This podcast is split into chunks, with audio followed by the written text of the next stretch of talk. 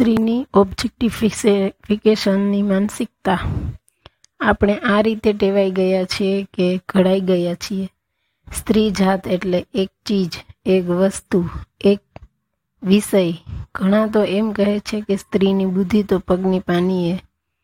સ્ત્રીઓ દેખાવે તો સારી જ હોવી જોઈએ. એવું સ્ત્રીઓ સહિત બધા જ માને છે. સમજવું સમજવું જોઈએ કે ટોપ ટીપ સ્ત્રીઓને મન મુખ્ય છે.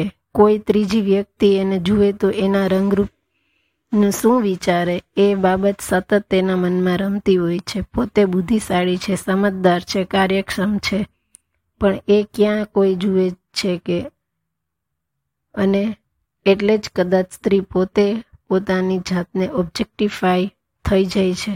જે પુરુષ સ્ત્રીઓને પૂર્ણ સ્વરૂપે નહીં, પણ તેના અંગ ઉપાંગને અલગ અલગ જોયા કરે છે.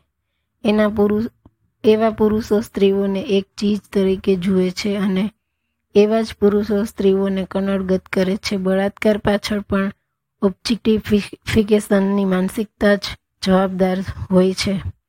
કોઈ ભારતીય સંસ્કૃતિના ઠેકેદાર સ્ત્રીઓને પૂરતા વસ્ત્રો પહેરીને જ બહાર નીકળવાની સલાહ આપે છે. ત્યારે હોબાળો મચી જાય છે. પુરુષની અણછાજતી વર્તુણકનું શું એ કારણ છે કે સ્ત્રીઓ ટૂંકા વસ્ત્રો પહેરે છે?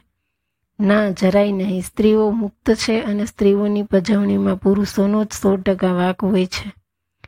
સત્ય એ છે કે સ્ત્રીઓ બિકીની પહેરી હોય કે બુરખો પહેરે. પુરુષ તો પણ સ્ત્રીને ઓબ્જેક્ટિફાય કરે છે.